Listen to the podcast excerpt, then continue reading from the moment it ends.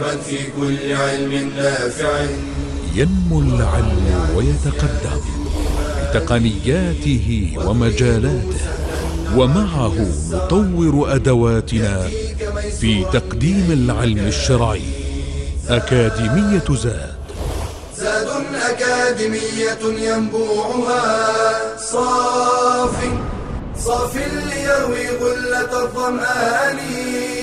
هذه عقيدتنا الصحيحة فطرة تنفي الشكوك بواضح البرهان بشرى لنا زاد أكاديمية للعلم كالأزهار في البستان السلام عليكم ورحمة الله وبركاته. الحمد لله رب العالمين والصلاة والسلام على أشرف المرسلين محمد وعلى آله وصحبه أجمعين. اللهم إنا نسألك علما نافعا وعملا صالحا وقلبا خاشعا ولسانا ذاكرا. اللهم علمنا ما ينفعنا وانفعنا بما علمتنا واجعله حجة لنا ولا تجعله حجة علينا يا رب العالمين. حياكم الله معاشر طلاب العلم في المحاضرة الثالثة والعشرون من محاضرات مادة العقيدة في الفصل الثالث من أكاديمية زاد التي أسأل الله سبحانه وتعالى أن يجعلها مباركة وأن يرزق أساتذتها وطلابها الإخلاص والعلم النافع. أيها الأحبة في الله درسنا اليوم عن التوسل والتوسل معناه التوصل التوصل إلى مرضاة الله سبحانه وتعالى التوصل إلى الأسباب التوصل إلى إجابة الله عز وجل لدعاء الإنسان. التوصل إلى تفريج الكروب ومغفرة الذنوب ونحو ذلك. أيها الأحبة في الله لا شك أن عباد الله الصالحين يتوسلون إلى الله ويأتون بالوسائل التي من شأنها أن تقربهم إلى الله سبحانه وتعالى. كما أخبر الله عز وجل عنهم بقوله أولئك الذين يدعون يعني يدعونهم المشركون من أولياء الله الصالحين يتوجهون إليهم بالدعاء ما حالهم مع الله؟ قال الله عز وجل مخبرا عن أوليائه الصالحين عن أنبيائه ورسله وخوا وملائكته أن هؤلاء أولئك الذين يتوجهون إليهم المشركون بالدعاء حالهم مع الله أولئك الذين يدعون يبتغون إلى ربهم الوسيلة أيهم أقرب. هم يبحثون عن الوسائل التي تقربهم إلى الله جل جلاله فيفعلونها. حبا في الله وسعيا في القرب منه سبحانه وتعالى. هذا حال أولياء الله الصالحين. أولئك الذين يدعون يبتغون إلى ربهم الوسيلة أيهم أقرب ويرجون رحمته ويخافون عذابه. إن عذاب ربك كان محذورا. فهم يأتون بالوسائل التي من شأنها أن تقربهم إلى الله فيحبهم الله فيعبدون الله عز وجل حبا فيه وخوفا من عذابه ورجاء لرحمته. لكن السؤال أيها الأحبة في الله هذه الوسائل التي يتقرب بها الصالحون إلى الله لمغفرة الذنوب وتفريج الكروب وإجابة الدعاء من أين أتوا بها؟ هل هي اجتهاد من عند أنفسهم؟ هل هي أشياء تقع في خواطرهم؟ أم أنها أشياء شرعها الله سبحانه وتعالى؟ أولئك يعرفون ما هي الأشياء التي ترضي الله سبحانه وتعالى فيتقربون إلى الله بما بمراضيه ويعرفون تلك المراضي عن طريق الوحي الإلهي عن طريق الكتاب وعن طريق ما جاءت به الرسل. ونحن بعد بعثة محمد صلى الله عليه وسلم نتعرف على هذه المراضي من خلال كتاب الله ومن خلال سنة النبي صلى الله عليه وسلم. ولا نأتي بمراضي من تلقاء أنفسنا إنما نأتي بهذه المراضي من خلال الوحي الإلهي.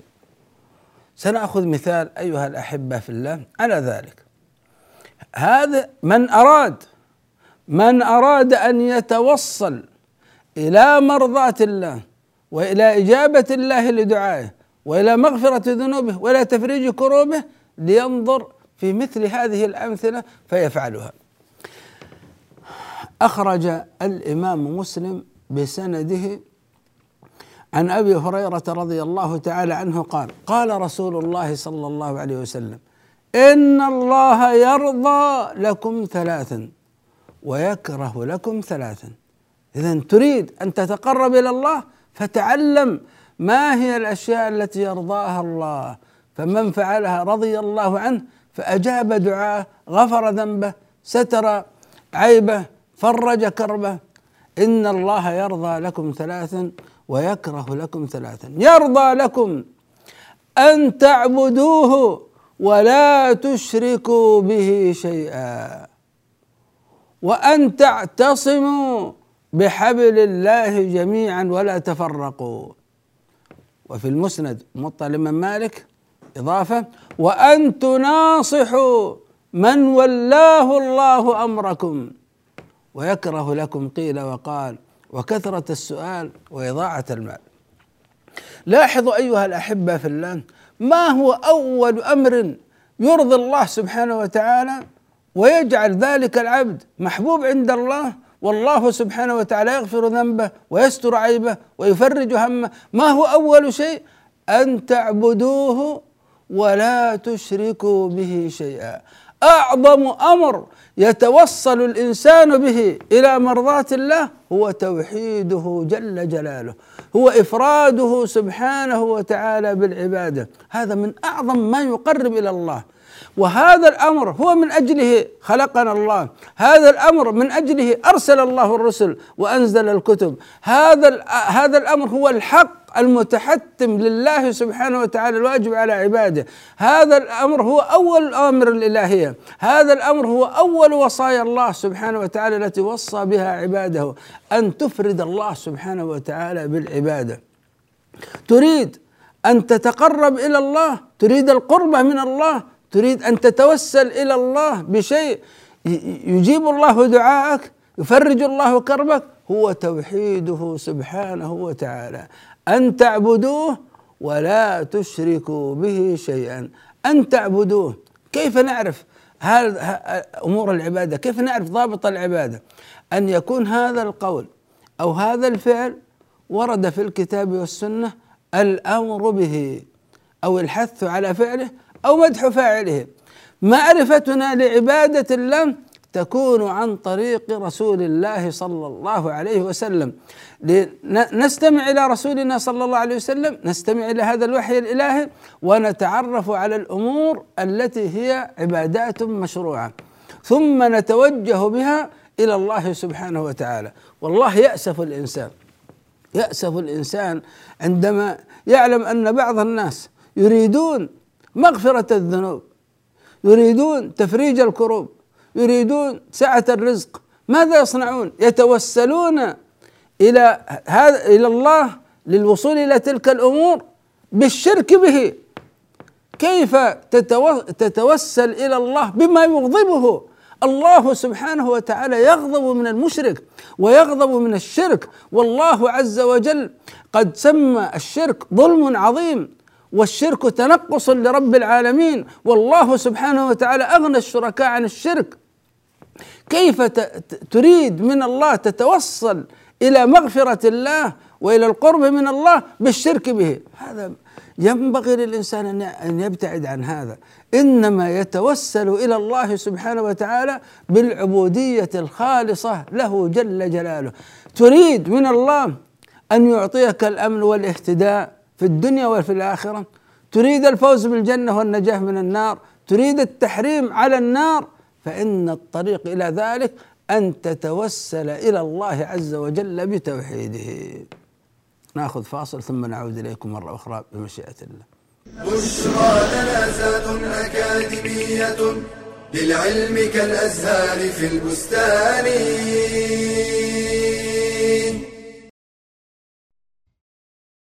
لا يكاد يوم يمر إلا ويعرض لنا أمر نحتار في حكمه الشرعي.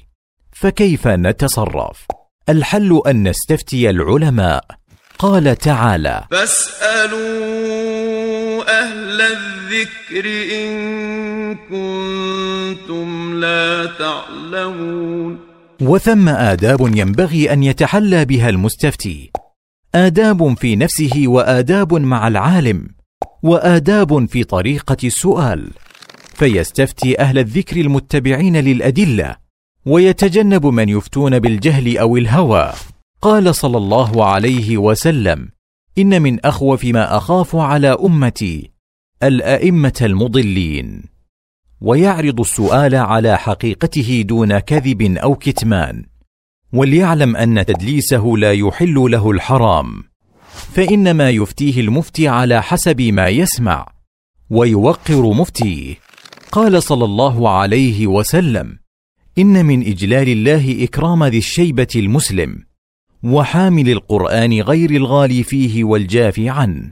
ويتحين الوقت والحال المناسب للسؤال ولا يقاطع الشيخ ولا يلح عليه إذا اعتذر عن الإجابة. ولا يضيع وقته بما لا علاقة له بالسؤال. ويترك السؤال عما لا يعنيه. قال صلى الله عليه وسلم من حسن إسلام المرء تركه ما لا يعنيه. ويتقبل الحكم الشرعي ولو لم يكن على هواه. قال تعالى فلا وربك لا يؤمنون حتى حتى يحكموك فيما شجر بينهم ثم لا يجدوا في أنفسهم حرجا مما قضيت ويسلموا تسليما.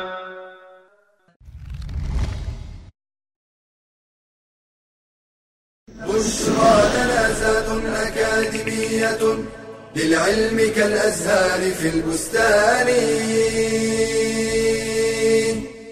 حياكم الله أيها الأحبة.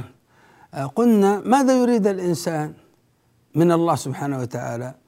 يريد الإنسان من الله أن يسعده يسعده في روحه وفي بدنه في دنياه وفي أخراه. فما هي أعظم وسيلة يتوصل الإنسان بها إلى هذا المقصود قلنا هو توحيد الله.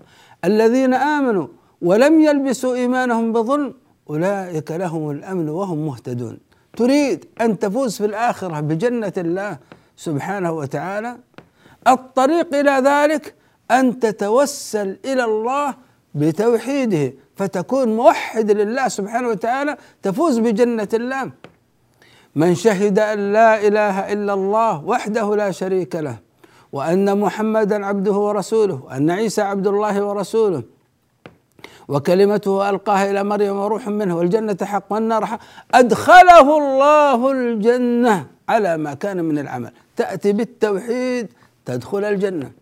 تريد أن يحرم الله سبحانه وتعالى بشرتك على النار. عليك بتوحيد الله. كما قال صلى الله عليه وسلم فإن الله حرم على النار. من قال لا إله إلا الله يبتغي بذلك وجه الله. إذا أعظم وسيلة يتوسل الإنسان بها إلى الله لنيل مقصوده هو أن يقوم بالتوحيد.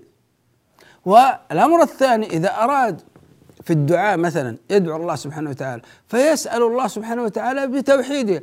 اللهم يا الله إني أسألك بإيماني بك. ربنا إننا سمعنا مناديا ينادي للإيمان أن آمنوا بربكم فآمنا. آمنا بك بأنك أنت الرب. وحدك لا شريك لك. المنفرد بالخلق والملك والتدبير المستحق للعبادة الذي لا مثيل له في أسمائه ولا في صفاته. اللهم بتوحيدي إياك اغفر ذنبي واستر عيبي. اذا التوحيد يقوم الإنسان بالتوحيد في نفسه سينال هذه الفضائل. حتى لو لم يعني يتوجه إلى الله بالدعاء بتوحيده. الامر الثاني ممكن يتوسل إذا كان عنده كرب. أو هم أو غم يتوسل إلى الله سبحانه وتعالى بتوحيده كفعل يونس عليه السلام وذنون إذ ذهب مغاضبا فظن أن لن نقدر عليه فنادى في الظلمات أن لا إله إلا أنت سبحانك إني كنت من الظالمين. فتوسل إلى الله بلا, بلا إله إلا الله بتوحيد الله سبحانه وتعالى فنجاه الله عز وجل من كربتهم المقصود يا إخوان أن أعظم ما يتوسل الإنسان به إلى الله ليتوصل إلى مرضاة الله ومغفرة الله وجنة الله وسعادة الدنيا وسعادة الآخرة هي أن يقوم بتوحيد الله سبحانه وتعالى. أعظم أمر وأهم أمر. ثم ننتقل إلى نماذج من الأعمال الصالحة التي وردت في الحديث. قال وأن تعتصموا بحبل الله جميعا ولا تفرقوا. يجب إذا أردت أن تتوسل إلى الله سبحانه وتعالى ليغفر ذنبك ويستر عيبك ويفرج كربك تعال إلى المجتمع الذي تعيش فيه المجتمع الإسلامي. تعال إلى هذا المجتمع الإسلامي واعتصم معه كما كما أن الإنسان يلبس حول معصمه هذه الساعة فيلفها حول معصمه. نأتي نحن إلى الوحي الإلهي. إلى الدين الإسلامي فنلتف حوله ونعتصم به ناخذ دوران حول هذا الكتاب وهذا السنة ونكون هكذا ملتفين في المجتمع الإسلامي حول الكتاب والسنة. فندعو الأفراد إلى الإيمان والعمل الصالح ونتناهى عن ضد ذلك. نتناهى عن الكفر وعن الفسوق لا يقول الإنسان أنا ما لي علاقة أنا في بيتي وكذا لا أنت في مجتمع الآن في سفينة. أنت في سفينة مع مجتمعك. إذا كان هذه السفينة دورين الناس الذين في الدور الأسفل قالوا نحن إذا أردنا نأخذ الماء نصعد للدور الأعلى ثم نأخذ ماء من البحر ثم نعود فتعب ثم نحن نؤذي من فوقنا. طيب لماذا لا نخرق في نصيبنا خرقا ولا نؤذي من فوقنا؟ لو تركوهم وما أرادوا لهلكوا جميعا. ولو أخذوا على أيديهم لنجوا الذين في الأسفل ونجوا جميعا. فنحن في سفينة يجب إذا أردنا أن يكون هذا المجتمع مجتمع صالح أن نأمر الأفراد بالإيمان والعمل الصالح ونتناهى عن ضد ذلك. هذا الأمر من أعظم ما يتوسل به إلى الله لنيل مغفرة الله، لأنه يرضي الله سبحانه وتعالى، ثم نجعل هذا المجتمع محكوم بشريعة الله، يتحاكم الجميع فيه في هذا المجتمع ولاة وشعبا. الجميع محكوم بكتاب الله وسنة النبي صلى الله عليه وسلم وفق ما فهمه سلفنا الصالح. فنحن نتحاكم إلى الشريعة. ونجعل أخلاق الإسلام الاجتماعية هي التي تعم هذا المجتمع. أخلاق الإسلام الاجتماعية القائمة على الاحترام وعلى الصدق وعلى العدل وعلى الموالاة. إذا أردت أن تتوسل إلى الله ليغفر ذنبك فرج كربك ويدخلك الجنة وينجيك من النار عليك أن تكون في مجتمعك عضوا نافعا. عليك أن تكون في مجتمعك عضوا نافعا تحب المؤمنين تتعاون معهم على البر والتقوى وهكذا تنال رضا الله. أمر ثالث وأن تناصحوا من ولاه الله أمركم. تأتي إلى ولاة الأمر فتقوم بأداء ما لهم عليك وتبين لهم ما ما هو الواجب عليهم تجاه المجتمع ما لهم تقوم به السمع والطاعة في المعروف الدعاء لهم الثناء عليهم بمحاسنهم. الوظيفة التي كلفت بها أن تقوم بهذه الوظيفة على الوجه المطلوب هذا هذا هذا هو الذي واجب عليك. والواجب عليهم أن يعدلوا بين الناس فيحكموا بينهم بشرع الله. الواجب عليهم أن يعطوا هذه المناصب للمؤهل والكفء لهم. الكفء لها. إذا أنت إذا قمت مع مجتمعك مع ولاة أمرك. بهذه الأمور أنت بهذا الشيء أنت تتوسل إلى الله سبحانه وتعالى لنيل مرضاته. ثم تأتي إلى نفسك يكره له ويكره لكم. قيل وقال إذا تحافظ على لسانك إذا حافظت على لسانك فتركت القيل والقال ونقل الكلام من غير تثبت من صحته و ولا تنقل كلام الغيبة ولا تغتاب ولا تنم ولا تستهزئ ولا تسخر وتبتعد عن المراء والجدال أنت بهذا تكون محبوب عند الله. ثم هذا اللسان تعمله بالكلام الطيب في ذاته من قرآن وسنة. تعمل هذا اللسان في الكلام الطيب في غاياته من مدح الفعل الجميل ليزيد منه صاحبه وهكذا. تأتي إلى لسانك فتحفظه. هذا حفظ اللسان من أعظم ما يتوسل به إلى مرضاة الله سبحانه وتعالى. تأتي إلى قلبك تحافظ على هذا القلب فت... فلا تعلق قلبك بالمخلوقين. وتسألهم ما في أيديهم من أموال أو مناصب. لا تعلق قلبك بالمخلوقين فتكثر من من سؤالهم. أعطني هب لي هكذا. لا ابتعد عن ذلك. وحافظ على قلبك واجعله معلق بالله وحده لا شريك له في جلب المنافع ودفع المضار لأن الله سبحانه وتعالى هو جالب النفع ودافع الضر فعلق قلبك بالله. هذا نموذج أيها الأحبة في الله. هذا حديث واحد. تبحث في كتاب الله وسنة النبي صلى الله عليه وسلم عن الأمور التي من شأنها. تقربك إلى الله وتتوصل بها إلى مرضاة الله سبحانه وتعالى. ليغفر ذنبك ويفرج كربك فتأتي بهذه المراضي وتمتثلها. ثم تدعو الله سبحانه وتعالى بها. إن كنت قد عملت عملا صالحا خالصا لوجه الله فتقول اللهم إن كنت قد بررت بوالدي أرجو بذلك وجه الله. إن كنت يا ربي في ذلك اليوم الذي أنفقت فيه ذلك الريال أنفقته يا الله في ذلك اليوم خالصا لوجهك. اللهم فرج كربي.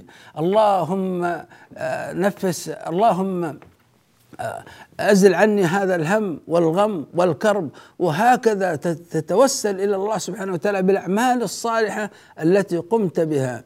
تتوسل إلى الله بتوحيده تتوسل إلى الله بالأعمال الصالحة تتوسل إلى الله بمعرفتك بالله وتعظيمك لله. فتقول اللهم يا رحمن ارحمني. تتوسل الله عز وجل بأسمائه الحسنى وصفاته العلى. كما قال الله عز وجل ولله الأسماء الحسنى فادعوه بها وذروا الذين يلحدون في أسمائه سيجزون ما كانوا يعملون.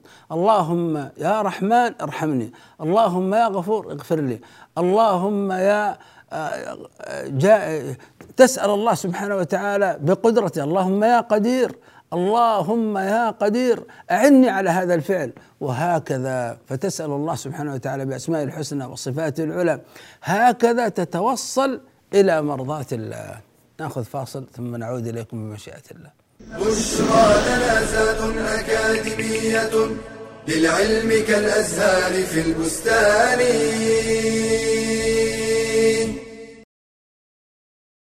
الاستخارة هي طلب الاختيار من الله تعالى عند الإقدام على الأمور المهمة والتي لا يدري الإنسان وجه الخير فيها. أما ما كان معروفا خيره أو شره كالعبادات وصنائع المعروف والمعاصي والمنكرات فلا تشرع فيه الاستخارة والحكمة من الاستخارة التسليم لأمر الله والالتجاء إليه سبحانه للجمع بين خيري الدنيا والآخرة ولا شيء أنفع لذلك من الصلاة والدعاء لما فيهما من تعظيم الله. والثناء عليه والافتقار إليه. أما كيفيتها فقد ثبت عن جابر بن عبد الله رضي الله عنهما أنه قال كان رسول الله صلى الله عليه وسلم يعلمنا الاستخارة في الأمور كما يعلمنا السورة من القرآن. يقول إذا هم أحدكم بالأمر فليركع ركعتين من غير الفريضة ثم ليقل اللهم إني أستخيرك بعلمك وأستقدرك بقدرتك وأسألك من فضلك العظيم فإنك تقدر ولا أقدر وتعلم ولا أعلم وأنت علام الغيوب. اللهم إن كنت تعلم أن هذا الأمر ويسمي حاجته خير لي في ديني ومعاشي وعاقبة أمري فاقدره لي ويسره لي ثم بارك لي فيه وإن كنت تعلم أن هذا الأمر ويسمي حاجته شر لي في ديني ومعاشي وعاقبة أمري فاصرفه عني واصرفني عنه واقدر لي الخير حيث كان ثم أرضني وعلى المستخير الا يتعجل الإجابة ويجوز له أن يكرر الاستخارة بالصلاة والدعاء. ومن علامات القبول في الاستخارة انشراح الصدر وتيسير الأمر ولا يشترط أن يرى رؤيا. وأما علامة عدم القبول فأن يصرف الإنسان عن الشيء ولا ييسر له فلا يبقى قلبه بعد صرف الأمر عنه معلقا به. قال تعالى وعسى أن تكرهوا شيئا وهو خير لكم وعسى أن تحبوا شيئا وهو شر لكم والله يعلم وأنتم لا تعلمون. بشرى لنا زاد أكاديمية للعلم كالأزهار في البستان. حياكم الله أيها الأحبة في الله.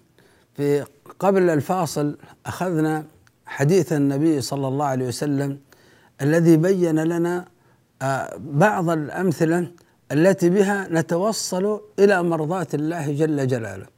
فبين لنا أصول العلاقات كيف تكون علاقتنا مع الله؟ كيف تكون علاقتنا مع المجتمع؟ كيف تكون علاقتنا مع ولاة الأمر؟ كيف تكون علاقتنا مع ألسنتنا؟ كيف تكون علاقتنا مع قلوبنا؟ كيف تكون علاقتنا مع أموالنا؟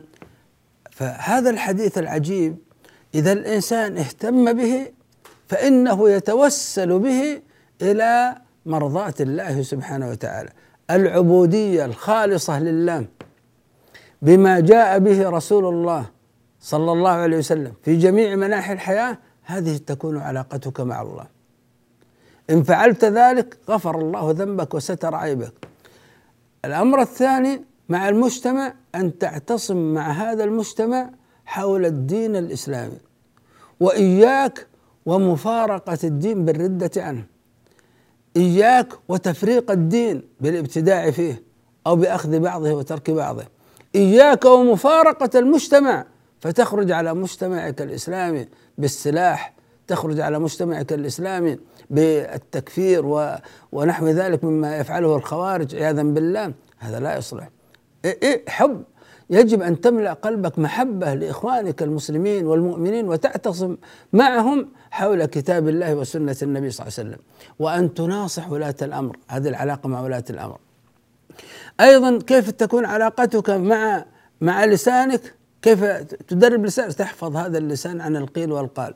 كيف تكون علاقتك مع قلبك؟ لا تعلق قلبك بالناس فتكثر من سؤالهم ما في أيديهم. إنما علق قلبك بالله.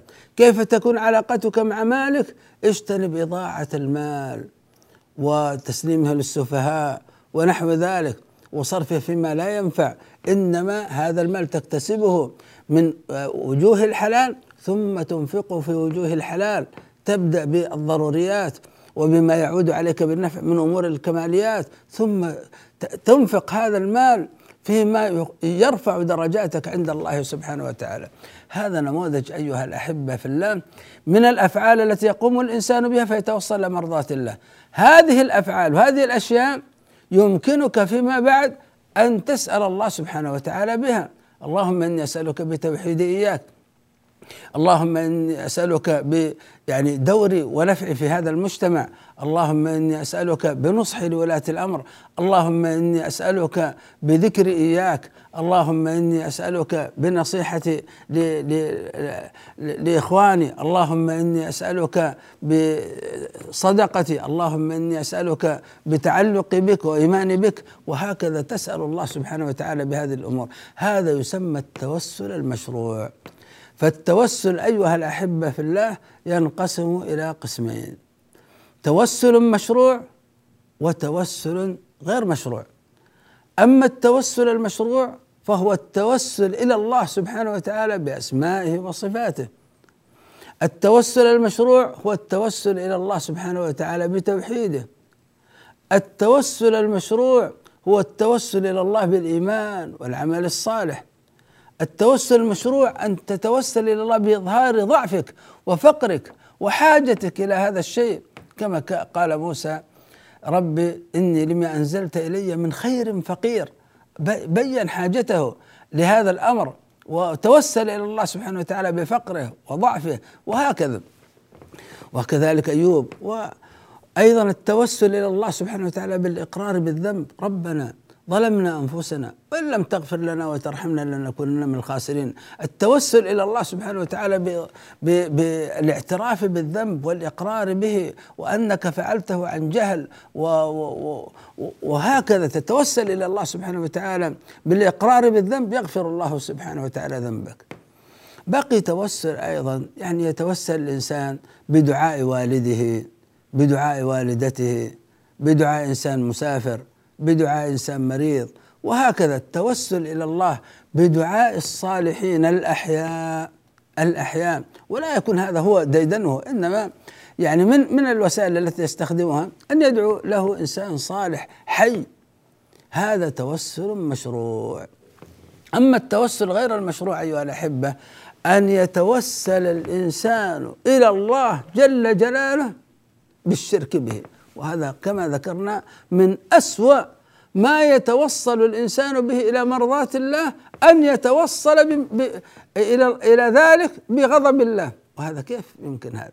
فيأتي إنسان إلى الأموات يذبح لهم ينذر لهم يدعوهم يستغيث بهم. يا يا رجل لماذا تصنع هذا؟ لماذا تذبح لغير الله؟ قال تشفع. قال توسل. يا رجل تتوسل إلى الله بالشرك بالله. ألا تعلم أن الشرك من أعظم الذنوب ويغضب الله سبحانه وتعالى. إنه من يشرك بالله فقد حرم الله عليه الجنة. إن الله لا يغفر أن يشرك به ويغفر ما دون ذلك لمن يشاء.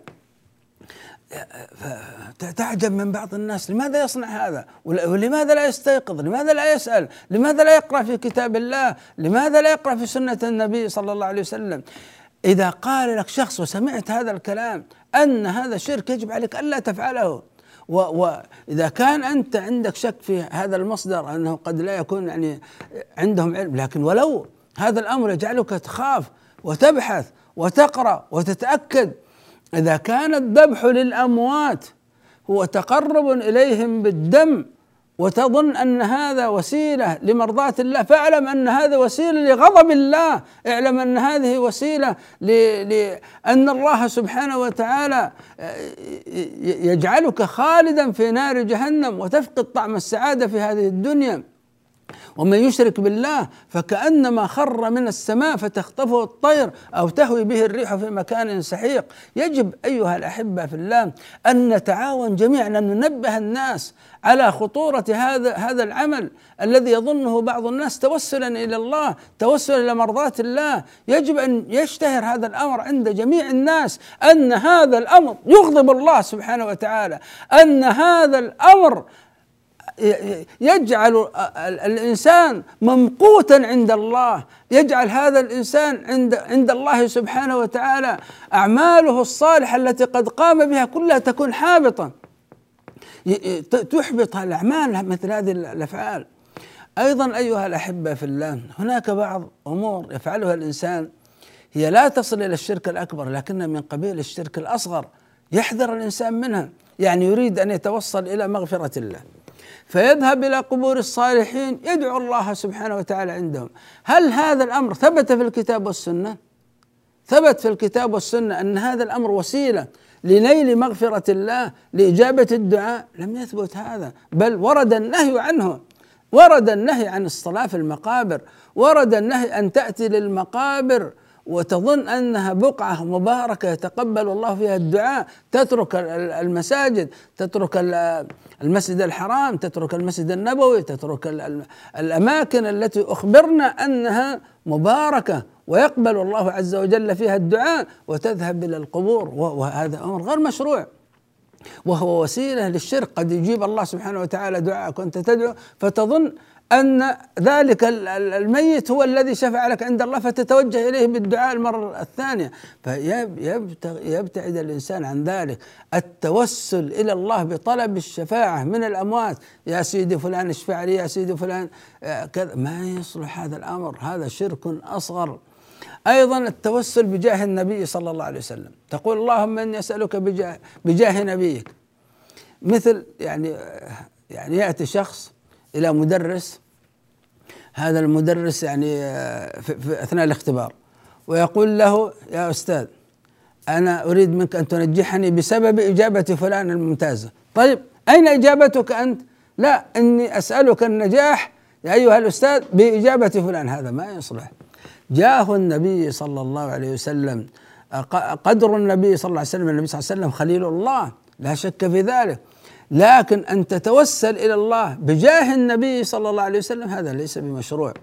أن تتوسل إلى الله بحق الأنبياء وحق الصالحين تظن أن لهم حق واجب على الله هذا ما يصلح. لكن تريد أن تقول بأعمالهم الصالحة؟ لا. تسأل الله سبحانه وتعالى بأعمالك أنت فالتوسل إلى الله بذوات المخلوقين التوسل إلى الله بجاه النبي صلى الله عليه وسلم التوسل إلى الله بطلب الشفاعة من الأموات هذا كله من التوسل غير المشروع. أيها الأحبة في الله لنتعلم الأمور التي ترضي الله سبحانه وتعالى عنا ونتقرب بها إلى الله لنيل المقصود. أسأل الله سبحانه وتعالى أن يجعلني وإياكم من أهل الإخلاص من أهل التوحيد التام. وصلى الله وسلم وبارك على عبده ورسوله محمد وجزاكم الله خيرا.